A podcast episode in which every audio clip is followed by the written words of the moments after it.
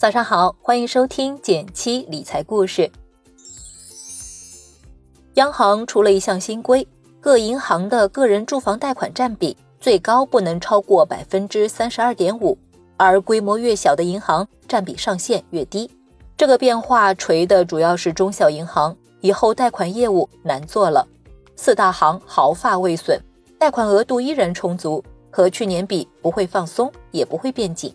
正在买房或者打算买房的朋友，不用担心这个规定会影响你的房贷额度和审批进度。刚需的该买还是买。不过，你也许更加关心普通人买首套房如何才能凑够首付。假期和刚买房的朋友聊了聊不同的攒钱技巧，分享一下，给你一些灵感和动力。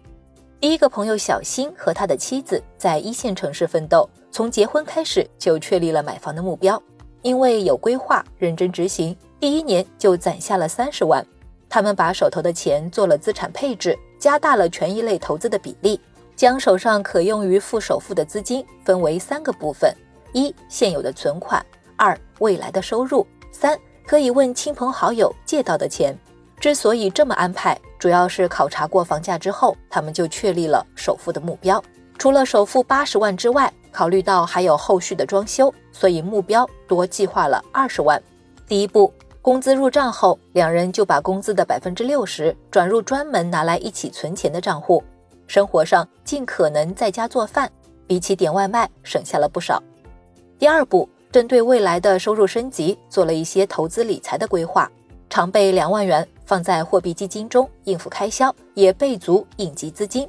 剩下钱的百分之八十投向了固收加产品，一年收益稳定在百分之六到百分之八。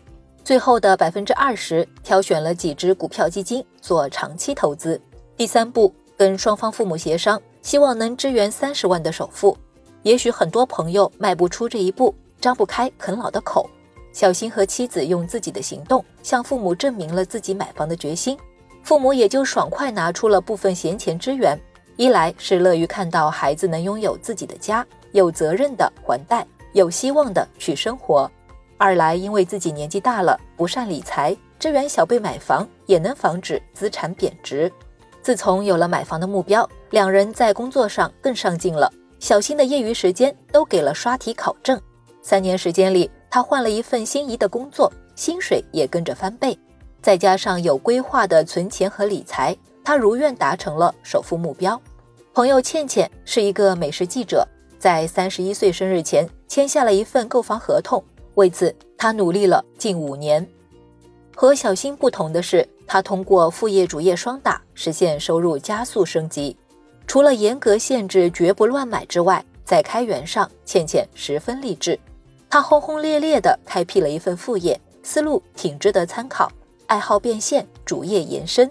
他喜欢摄影，便去钻研，花了一年的时间，业余做了个摄影博主，粉丝一万加。商家找他做推广、拍片等业务，平均每周都有不少于一千元的收入。另外，他还勤奋地给公众号写探店小文，附上好看的美食图片，成了一个平台的签约作者。毕业的第二年，他的副业收入已经接近主业的收入了。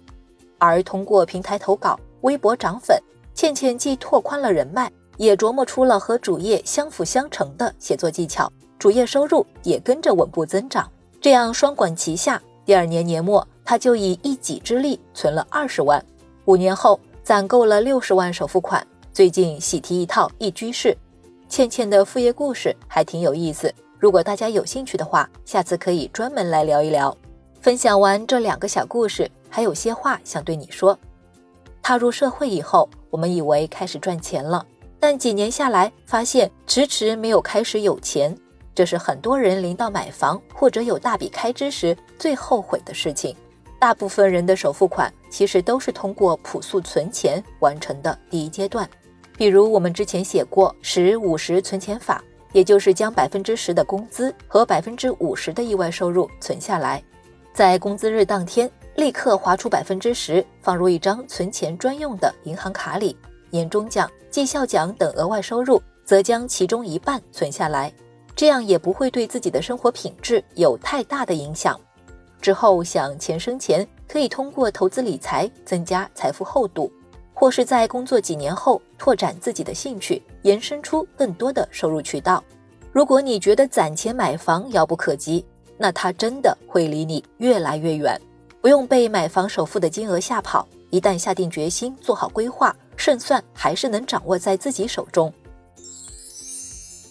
如果你喜欢今天的故事，可以点击订阅，让简七每天陪着你一起听故事、学理财。好了，今天就到这里啦。微信搜索并关注“简七独裁公众号，回复“电台”。马上拥有和简七同款的财务自由书籍清单。